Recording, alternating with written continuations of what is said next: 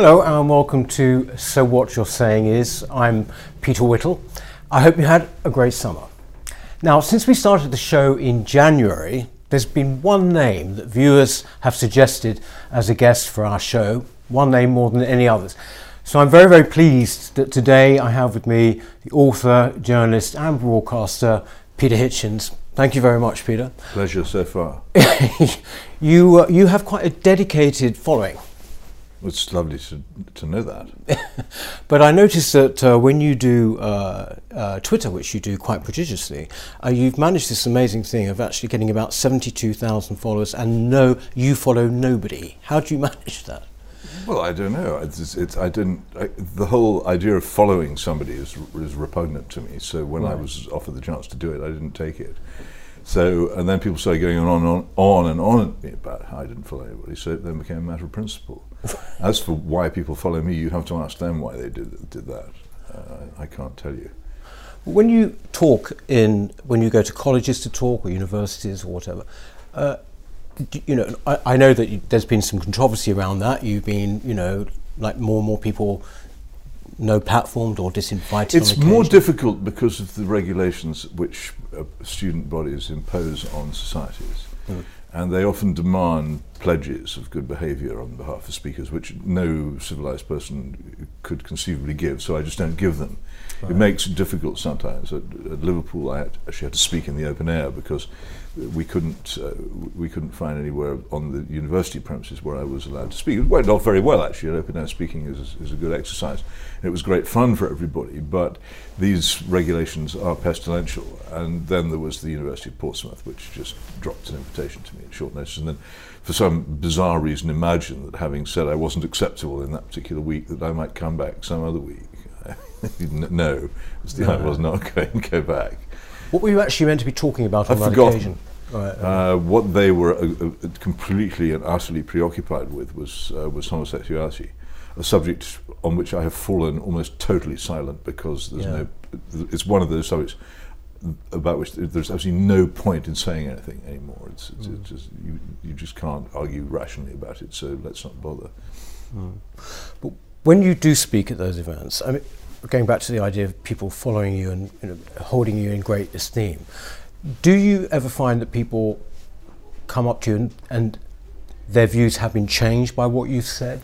Not that you are after that. I don't think people come up to me. I have had experiences of people who, in, in combat, have changed their minds in, as a result of argument, and people who've said that various books of mine have altered their way of thinking on some subjects. Uh, but that's why I, I, wrote them. It's a rare thing for people to do this. Mm. And of course, it's the old Jonathan Swift rule always applies. You can't reason a man out of a position he wasn't reasoned into in the first place. And most people don't hold opinions because they were reasoned into them. They hold them for protective coloration or because it was what they were brought up with or yeah. what they saw on television. So you can't reason with them generally. In, in any case, people will often change their minds a long time after the event which caused the change of mind. That certainly happened with me. Mm. What are the instances with you? Oh, I took. A, I was a. I was a revolutionary socialist, and mm. I ceased to be. But there was a very long period when I continued to be in, uh, outward and visible signs of revolutionary socialist. Were, but within, I was having severe doubts, which I was fighting against because I knew, as anybody who seriously changes his mind knows, that as soon as I did it, I'd lose an awful lot of friends and become very unpopular. Life would become much more difficult and unpleasant and it was easier not to even open the door that led to the staircase that mm. led to the exit that led to the change of mind. So you just you you, you hold a long way back mm. from the steps of doing it. And I understand this better than most people because I've done it. Do you think there's something different though now uh, compared to say like what you've just described there with yourself? If you take younger people now who may be at college, the young the people you maybe talk to, whatever events go and speak at, um, it seems now that their views are held even more rigidly. It's not rigidity. I was reasoned into my revolutionary position. I had been brought up as a traditional imperialist conservative. I grew up in a navy family. I was one of the last people on earth to be educated in the traditional fashion about English history and the geography of the world and, and, and politics and all the other things that went with it.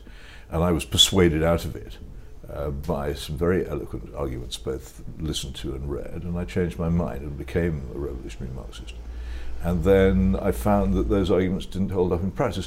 What's happened with the, the young of today is that they have been, I don't like to use uncomplimentary terms like brainwashed, but they have been brought up uh, to believe a set of opinions. They've been taught very systematically what to think, and mm. very seldom have they been taught how to think. And so the whole idea of being confronted with somebody who doesn't agree with them isn't just, well, it's not a challenge or a, or, or a moment when you become curious, it's an outrage. Mm. Uh, how can anyone dare to believe these things which I've been taught from the very start are wrong? So they begin from that point of view. I'm quite impressed by the number of people who've escaped it or, or, or mm. who, who have actually managed to f- find their way out of it. But I'm not surprised by it, and I'm, I'm in a sort of strange, paradoxical way, sympathetic to the plight of the people who, who attack me. Uh, there is one particular person who writes to me from a very, very ferociously feminist point of view every few months. Absolute streams of, of vituperation and, and loathing. And, and I'm always extremely polite to her because I think that quite possibly the moment may come when actually she may be open to argument, and, and, and so why not? Mm. I sympathise. I, can, I, I know. I, I, always I always sympathise with people really, really taking on a point of view and arguing it to its logical conclusion with all the force at their command. What's wrong with that, mm. ever? But do you think, though, that when they are sort of so angry, you know, I think it's Melanie Phillips once said this to me. Why, why would they get, why would they get so angry? It's because they might feel that you are right, or well, people. The, the, main reason, and again, I have personal experience of this. The main reason why people get angry in arguments is because they hear somebody expressing their own suppressed mm. doubts. Mm. And that is the most guaranteed way of infuriating someone, just saying something which they, they, they've sort of suspected might be so, but they would never ever admit to saying. And, and, and as a result, they don't really have any defense against it. Mm. So you can tell when they t- they will turn nasty at that point, and you can tell you've struck mm, mm. a blow. It's so it's when it happens, it's quite satisfying. Also, isn't it just on this point as well? When when you say that people, young people now, have not come across disagreement. At the same time, also there is is there not this sense in which these are the views that a good person has, i.e., that if you don't have them, you're wicked in some way? Yes, well, it's a sort of extension beyond um, beyond Calvinism uh, and, and, Lutheranism of, of, justification by faith alone, isn't it? Yeah, yeah. We are made good by our opinions rather than by our actions. Yes so it's not a new idea that people might think that, but it used to be you had to have the right religious opinions. Now you have yeah. to have the right political opinions, many of which are, in essence, religious. Yeah. And opinions which people have, particularly about global warming, are almost indistinguishable, it seems to me, from religious opinions. Mm. It appears sometimes that there is this kind, well, you've more said Lutheran, but, but this sort of sense in which I am a virtuous person. yeah, know, by holding this is obvious. I mean, so many opinions are held for the purpose of virtue. I, I, I, don't imagine any of us are guiltless of this, of publicly espousing an opinion in the hope that people will think that we're better than we are as a result of it. Uh, it's it, it's all part of the general state of sin in which we find ourselves, in which we want people to believe that we are better than we are. So I'm not again. I don't find this particularly surprising. I just think it's important to be able to tell it apart uh, from a serious argument. Mm. So if someone starts saying, I, I, want to intervene in Syria because, um, because I'm really outraged by the terrible humanitarian misdeeds of the Syrian government, well, the humanitarian misdeeds of the Syrian government are indeed appalling. Uh, but it, it's to to make that a justification for for dropping more bombs on Syria than have already been dropped on it seems to me to be pretty far fetched. And so, what we're really doing when we say things like this is we're saying, Look at me, how good I am, I want to intervene. And instead of calling down thunderbolts and the anger of the Lord uh, on the Assad state, uh, what you want to call down is cruise missiles and uh, the bombs of the US Navy. Mm. but it's the same sort of thing, isn't mm. it? It has a, it's fundamentally very, very similar to, to, to that sort of religious behavior. And it, it doesn't actually confer any virtue. And we all know as we get older, there's only one form of virtue, and that's uh, that's fundamentally self-sacrifice mm. and self-reform, which you have to do in private anyway. With uh, if you take again this, these sort of received opinions or the p- opinions that the young have or younger people have, if you like, that they tend to have on block. Um, this revolves very much around identity politics, doesn't it? Really, It's I don't really. I've, I hear the phrase, uh, but I'm not entirely sure what it means. well, isn't it where basically somebody is uh, increasingly defined by one characteristic? Or There, oh, there is some of that, uh, and some people obviously find some solace in that. Yeah, but again, who can blame them? It's a, it's a lonely, frightening world if you can find some place where you've got comradeship and solidarity and, and something which makes you feel less alone and more important. Who can blame people for that? I don't. But at the same time, don't- you think it sort of, it, it rather sort of cuts society, maybe class once cut society horizontally, and now identity politics cut it vertically almost, don't Well, yes, I suppose it does. Yes, but again, if you want if, if you want to create loyalties, then you need to have groups of people who feel distinct from other people who will be loyal, and that's uh, in, in the nature of politics. You find groups uh, which you hope uh, you can uh, recruit to your cause and, uh, and and identify with. Uh, It's just another another way in which it's been been done in a society in which obviously the old class distinctions, which used to be so important in politics, have dissolved into something completely different. So I, it's not. It, it doesn't disturb me particularly. I think a, there's the uh, academic John Gray wrote a piece this week uh, when he was talking about the humanities in universities and how they were now basically, because of the march of identity politics, because of the kind of restriction, that essentially the humanities were beyond, you know, beyond help. Well, everything's beyond help. That's not a great. Uh, that's not a great discovery, as far as I'm concerned. We live. Uh, this is the really ridiculous thing about the modern West. We live in post-revolutionary societies, and in most cases, we don't even realise the revolution has taken place. It's been a Kierkegaardian revolution, in which all the buildings remain standing, but everything which which led to their being built and contributed to their design, and the whole society which supported them, has been wiped away. And people walk around in it, still relatively prosperous, thinking a revolution must mean a red flag flying over the post office and the barracks and the railway station and commissars in the streets. It doesn't. Uh, modern left wing revolution means this it means the, the policing of thought, the, the deadening of, uh, of, of the academy, uh, the lack of serious debate or understanding, the suppression of disagreement. And everybody accepts it, and you're surrounded by it, and there is no, there is no cure for it. It's all gone. Education's dead. Most of the media is dead. It's almost unwatchable, most, uh, most of what is put out now, on, particularly on BBC television. It's almost impossible for an intelligent person to sit and watch it. But luckily for them, the number of intelligent, educated people watching it is very small, so they get away with it. Would, would you say, therefore, that, that younger people who, given this might be the case, young people should go off themselves, circumvent university, go off and find the Well, classics my advice themselves? to the young in this country is to leave the country, but that's that, that's and, and people laugh when I say it, but I'm, I've, I've never been more serious in my life. And they say, "Where shall I go?" I say, "I don't care where you go. It's not. I'm a travel agent. It's not up to me. The point about this country is it's in the, in the foothills of such a catastrophe." That it's not a good idea to wait around and find out what it's like. If I if I were thirty, I'd go myself, but I can't. I don't believe you can go and live in someone else's country unless you can support yourself. And It's too late for me to learn how to do that, so I'm stuck with whatever is to come. I just hope I die naturally before somebody breaks into my house and beats me to death for for for, um, for, for whatever I happen to have in my wallet, which you know, it's just a race between the one and the other for me.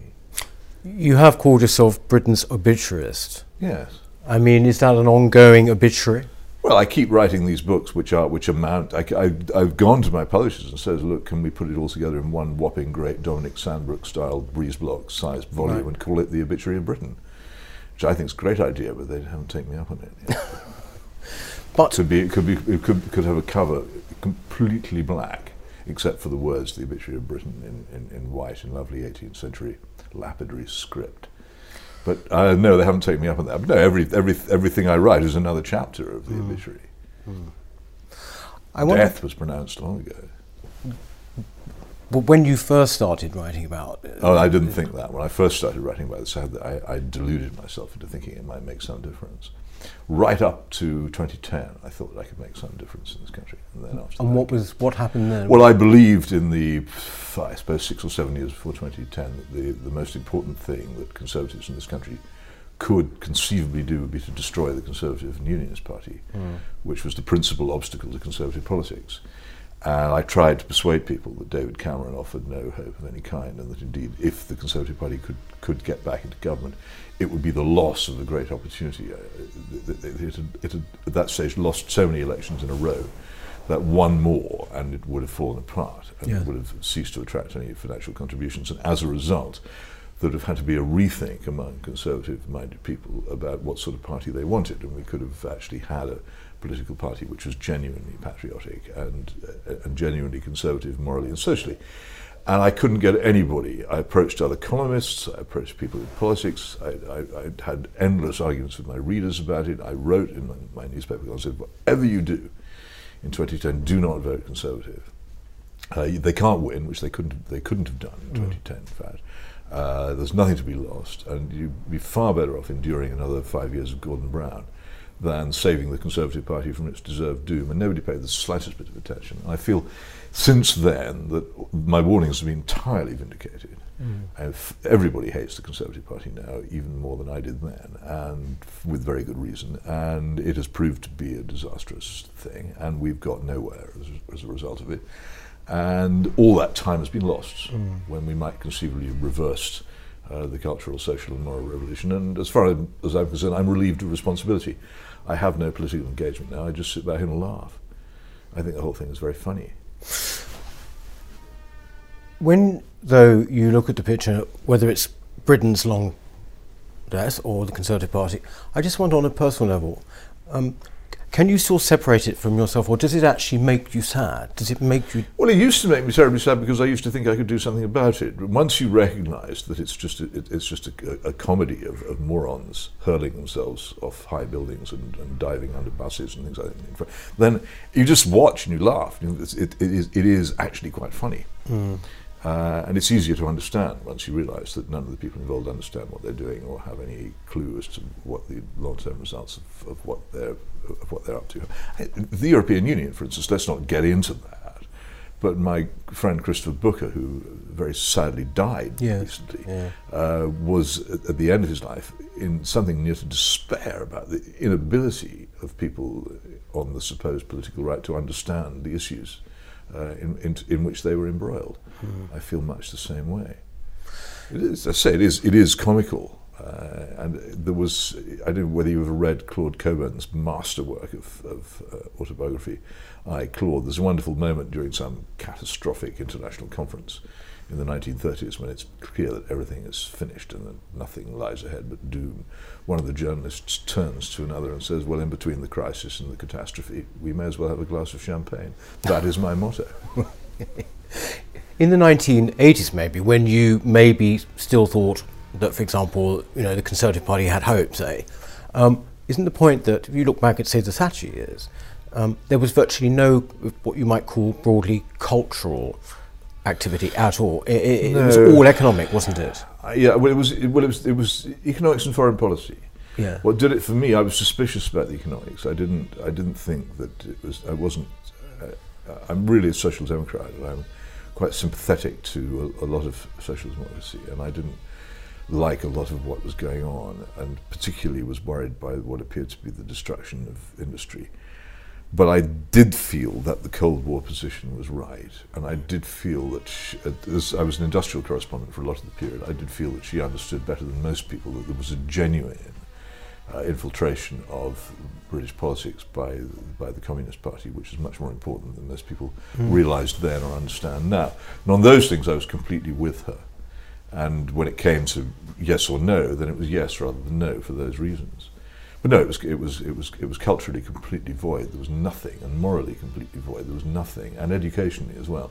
What an opportunity to mm. reverse Circular 1065, and not a thing done, not a single new grammar school uh, re- created, not a single old one restored, not even the direct grant system brought back to life. Nothing, a blank.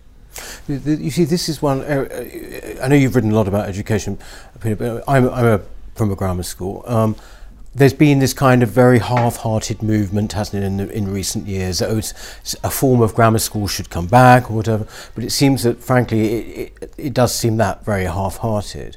Oh, it's, it's, it's, no-hearted. It has. It, it never it never comes to anything, and I know it never will. Whenever I hear them say it, because they they don't they, they don't really mean it.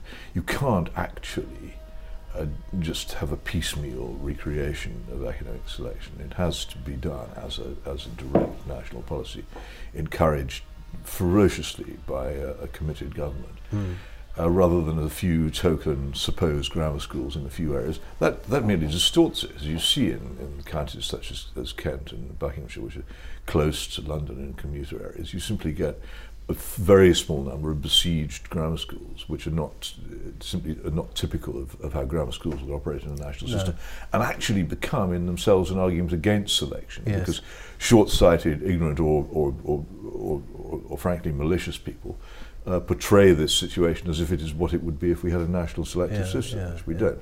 So I'm not interested in any of that. I, I was. I, I, always thought it was terribly funny when Theresa May came out supposedly as the friend of the grammar schools because I outed her some years ago as uh, in her in reference books. She either didn't mention her education, her, her school education at all, or she claimed to have gone to comprehensive, when in fact what she went to was a grammar school that was turned into a comprehensive while she was there. Right. Uh, and, and, and then to, to make herself out to be the apostle of the grammar schools when she's hid the fact that she'd been to one yeah. seemed to me to be a bit much. I think I remember when my school went from being grammar to comprehensive, it was under Shirley Williams, it would have been about 1977. Well, you survived quite late in that yeah, there, but there was a real sense amongst people, because it was like, I'd say half middle class, half working class on the whole. Yeah. School. There was a real sense of fear and outrage. Why is this happening? Why are you taking a school? Why are you going to destroy it, basically? Well, quite and a, and a lot of people have this experience. And the, there is actually an account of what happened to Theresa May's school, which was Holton Park Girls' Grammar outside Oxford, when it was merged with the nearby secondary modern, and the, the, the, the changes for the worse which immediately and visibly happened. There are a lot of, uh, in local histories, a lot of accounts of these, of, of schools which, which had in many cases for centuries been at the heart of communities and yeah, yeah. been excellent schools because of the kind of schools there were where no fees were charged. And where anybody who could who could who could who could pass the test could go. These schools just being smashed to pieces in a few short years and, and, and turned into caricatures of education, and nobody could do anything about it. Everyone was powerless because the central decision had been taken and it was going to be implemented, come what might.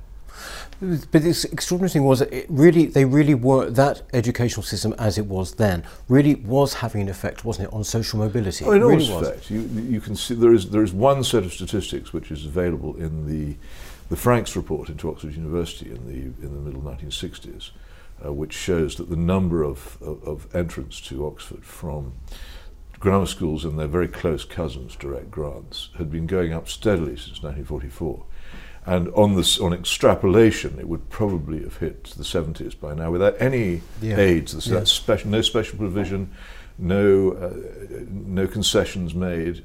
They would just have got there and pushed aside the products of the of the, of the public schools as they were doing. And, and anybody who was there at the time will tell you that there was this revolution going on. Mm. And uh, I went to Plate Glass University in the early 70s, and I was surrounded by young bright working class mm. young men and women with the same grammar school provenance. I checked the figures a, a couple of years ago, and it was so. It was as I imagined it had been. And then within a very few years after after the, the comprehensivization began, the, the number of private school entrants began to rise, and the number of comprehensive school entrants, who of course came from comprehensives in well-off areas, began to rise. And those those young men and women who I saw were the last to have that chance.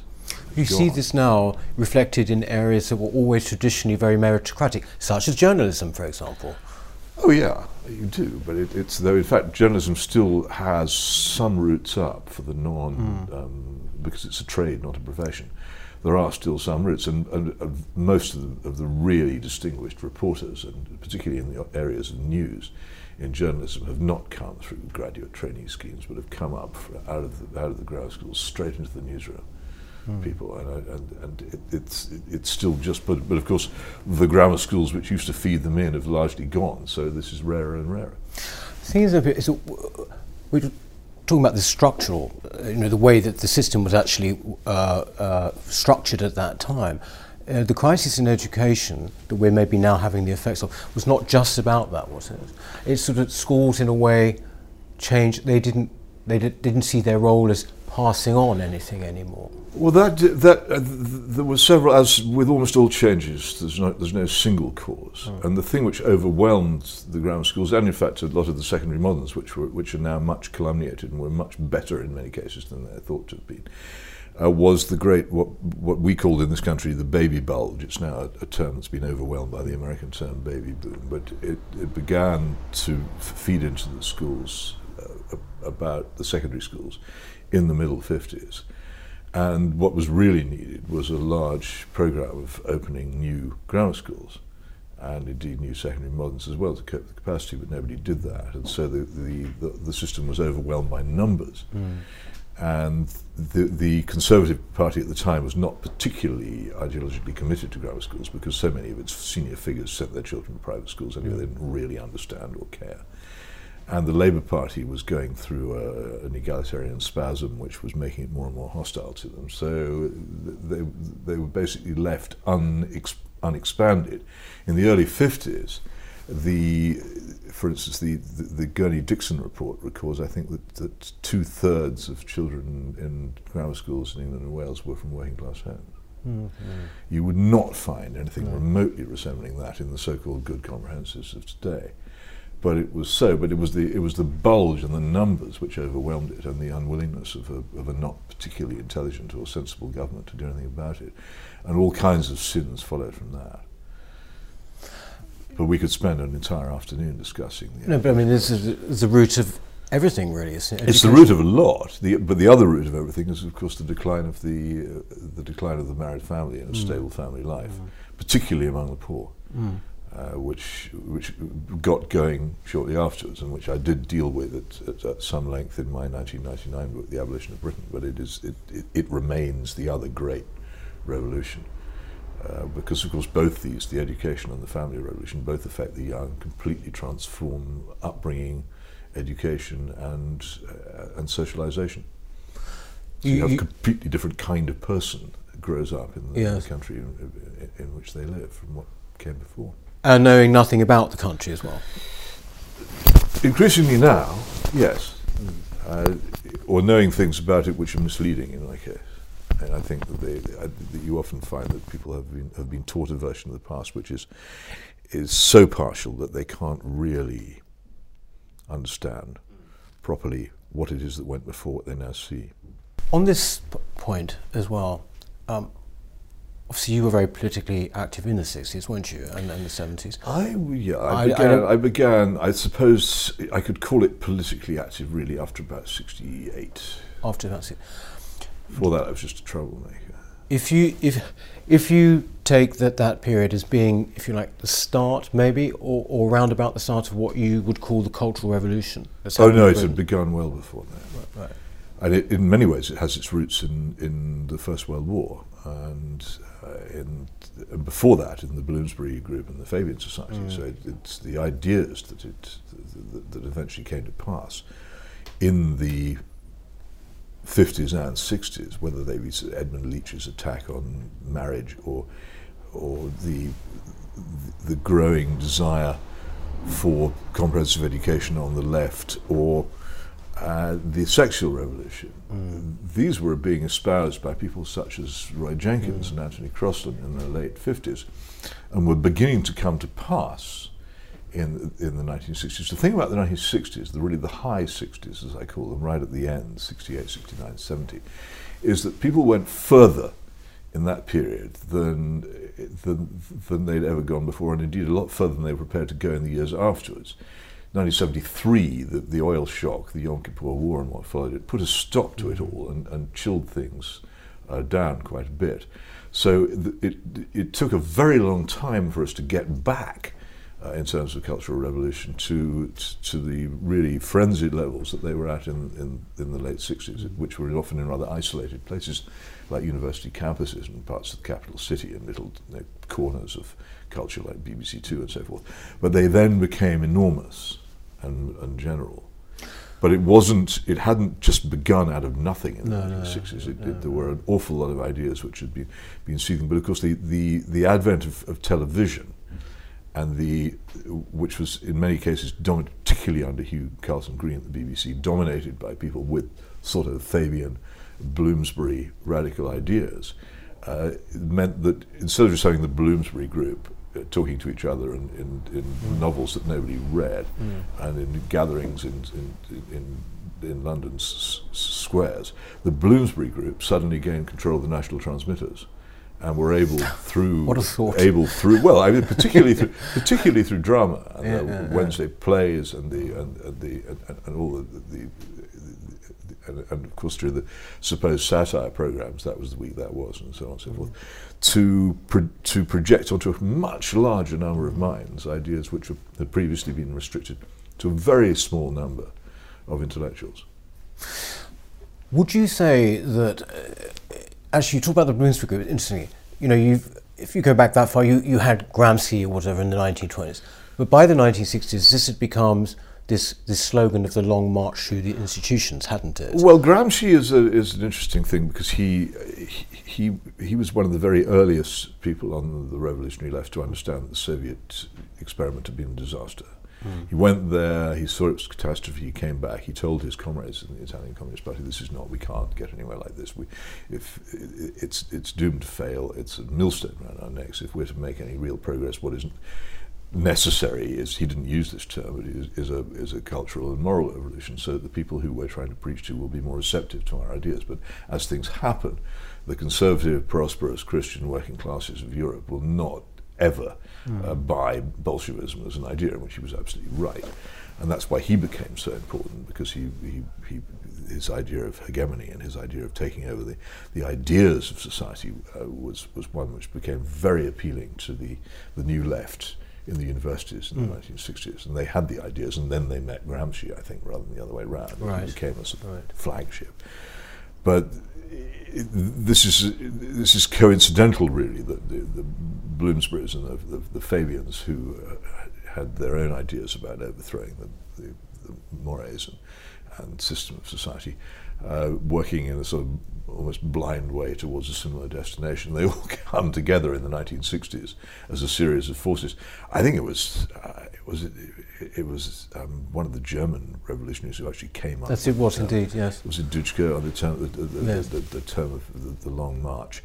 Uh, it wasn't Gramsci, but it's associated with him. But there has undoubtedly been a long march. Well, yes, but this is this is the interesting point. You know, I was on it. Right. And when I set out, in the, when I first went into journalism, I was fully intending to, to, to gain the necessary skills to, to, uh, to spread the revolutionary message through, through newspapers and the media. That was what I was intending to do. Quite a lot of that, your that friends. Was my, that was my intention. I think I was more focused than most people. I, most of the I mean, it's extraordinary how many members of Blair's cabinet were actually members of, of, mm. of Trotskyist or communist organisations that we know about, and I suspect there were probably more who, who we who we don't know about. But I, because I was a member of a revolutionary organisation, I was more focused, uh, more conscious of what I was doing. But mm. our ideas spread very, very widely. When I was at the University of York in the 1970s, we, we became, in the period when I was there, we became the dominant political organisation on campus. If people wanted to talk about left wing politics, it was to the International Socialists they turned. Uh, they came to our meetings, they read our publications, they listened to what they might have joined. Mm. And I don't believe that they ceased to be uh, in favour of, of some sort of revolution when mm. they went off into the world. I think they continued to be, and but they'd learnt through the processes that we all we all learn about life uh, that you don't do this by selling the socialist worker on the street or going yeah. on marches or picket lines. You do it by the slow, gradual process of inserting yourself into society and making yourself influential. And about 25, 30 years after we all left university, there we were, all in mm-hmm. position and in many cases livid that the, that the political government of the country was in the hands of what was formerly a Conservative Party, which is one of the reasons for the sort of red glow revolutionary sensation when the, when the Blair government was elected. Mm, this, mm. Uh, all the left-wing people I knew behaved as, as, as if there'd been a red dawn. Mm. They were completely overwhelmed by this. I just thought it was silly. But the, the I didn't realise at the time that they were actually right. What was yes. Red Dawn? There was a very, uh, I remember Matthew Parris, of all people saying this was uh, in one of his columns around the time that, during the Blair thing that there was something sort of slightly he put it alien about them. I, I think meaning there was something that just did not feel like before. Well, it wasn't like before. I, Matthew was often very perceptive uh, because he does allow himself to think. But the, the what what I had been told by I say who it is now because he, he, he subsequently died. Uh, he's called Philip Bassett. He'd, he'd been an industrial correspondent as, as I had been, and we were we'd been good friends. But he suddenly announced a f- few months before the 1997 election he was going off to work for Blair. And we, we realised after this we were not going to be able to have much to do with each other because it was going to be, a, if not an actual friendship buster, it was going to yeah. cool things. So we went for a drink together. And as it were, part on good terms. At the end of it, he said, You have no idea how extensive mm. the Blair Project is and how deep it is. And then a few years later, a, a, character called Peter Hyman, who was very close to Blair, wrote an article in the, in the, Observer quite recently, actually, which I often quote, saying that Blairism was far more revolutionary and, and radical than Jeremy mm. Corbyn. That again, it was an enormous project to change the country, and I think it was. And nobody really understood at the time just how extensive it was, including probably Blair himself, who, although it emerged a few years ago, uh, had actually been a, a, a Trotskyist university, which, if that had come out at the time, would have destroyed him, but now nobody cares. Uh, I, I, don't think Blair fully understood it because he wasn't very bright, but a lot of the people around him understood this was an enormous moment in, in history in which the, the actual, the thinking, I would say, Marxist because probably in most cases they, it would it would narrow them to call them that. The thinking radical left finally got their hands on the levers of power, mm. uh, in, a, in, of political power as well as cultural power and as well as broadcasting power as well as educational power, and they were in a position to change the country, and they did, and they changed it. They changed economically as well as uh, as well as culturally. Huge amounts of, of, uh, of uh, of money was shifted from one place to another by Gordon Brown in ways which which did transform society, which people un- underestimate, as well as all the cultural and moral stuff. I think as well that, that uh, it was a revolution. Yes, uh, it's interesting as well that there was this moment, wasn't there, which was I think uh, it was not intentional, but one of um, Blair's speechwriters, Andrew Neather, right, pointed out oh there had been this real attempt to have social consequences from mass migration. Yeah, he, well, he said that there had been this that there had been this discussion. He mm. he, he, just outed it in, a, in an article in the Evening Standard, and the which has ever afterwards been a terrible embarrassment. It was one of those moments. A bit like the Peter Hyman uh, mm. article in the Observer, where, where for once people spoke directly of what it, of what it was that, that, that, that had been going on, uh, rather than leaving us to work it out. And I think it's, it's, it's an interesting revelation because just, of just how explicit it was. But who can doubt it? I mean, when I was a revolutionary socialist, for instance, we were very much in favour of large scale immigration. Not because we particularly liked immigrants, but because we thought we didn't like Britain. Yes, exactly. And we thought that if we had large numbers of people in Britain who were who, who, from outside, it would make it our task of, of changing the country easier. It makes it's it's it's rational. It makes perfect sense and it would make perfect sense in a new Labour context as well. So for Andrew Neather to have said that as he did was, uh, and I've often, I've done what I can to give it the widest possible circulation, because it seems to me to be a very, very interesting historical document. It's, it's a huge thing, but also, as you say, at the time, actually, considering what was being said, remarkably underreported. Actually, well, things are. I, I was just mentioning this when, when, when, when, when, Blair told Peter Hennessy on Radio Four, "Yes, I was a Trotskyist at university." Nobody reported it except me. Mm. Nobody. Mm. I mean, by any standards, it's an interesting thing, mm. but not a word. Mm. It's extraordinary. Some things you mustn't assume that just because something hasn't been reported, it hasn't happened. No. You mentioned there about. I mean, I find it fascinating. You're talking about actually, you wanted to go in to one of our institutions, if you like, the media or whatever, and you wanted to spread the word. Uh, if you look at the kind of, if you look at the, our, the cultural output now, and and how plays we mentioned films whatever. Um, I've noticed that in your column uh, in the Mail on Sunday, you mentioned films quite a lot. Uh, I, I wanted to ask you really, first of all, do you avoid now looking at certain things because you know it's just going to make you angry because of the subliminal messages, or actually, I mean, are, are you a great film man? I mean, I, I speak as one who, who is. I, am a great. Well, I, I, love going to the cinema, though I'm usually disappointed. You, no, you, but you keep going. Actually, I've noticed that you do actually write. There's a very simple reason for that, though. What's that? Well, you try illustrating a political column. Right. Okay. okay. But do you actually and film always provides you with a no. You can say something. There's always something interesting to be said about a film, and yes. usually it produces a, a, a, good, attractive illustration. But it, uh, it, it and, and it, it, solves that problem. That's all. It has no. It's, it's, it's, it's no more complicated than that.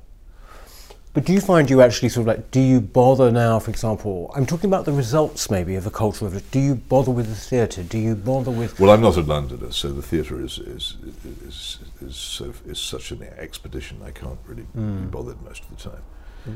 Uh, it's too far to go. It's, it's.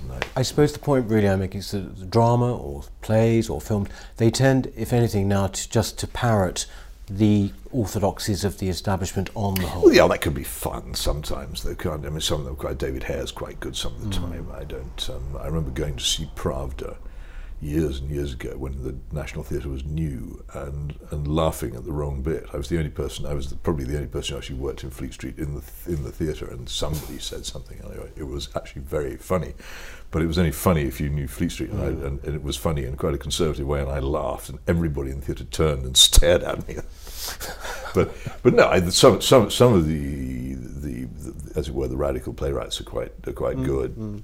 and uh, and enjoyable in their own. But I just don't because I'm not a Londoner. Going to the theatre is something which I don't do all that much of. I, the there are wonderful sometimes performances of Shakespeare in the courtyard of the Bodleian in Oxford, where I live, which is architecturally exactly of the time of the play. It's yes, completely yes. perfect, which I will go to. And increasingly, when I go to Shakespeare, I take the text right. Uh, because it adds so much to it. But uh, and that I will still enjoy. And also the the other luxury of Oxford is that an awful lot of open air Shakespeare in the college gardens, which is another great luxury. But going to the theatre as such, let's say, as a Londoner's thing, I don't really do it.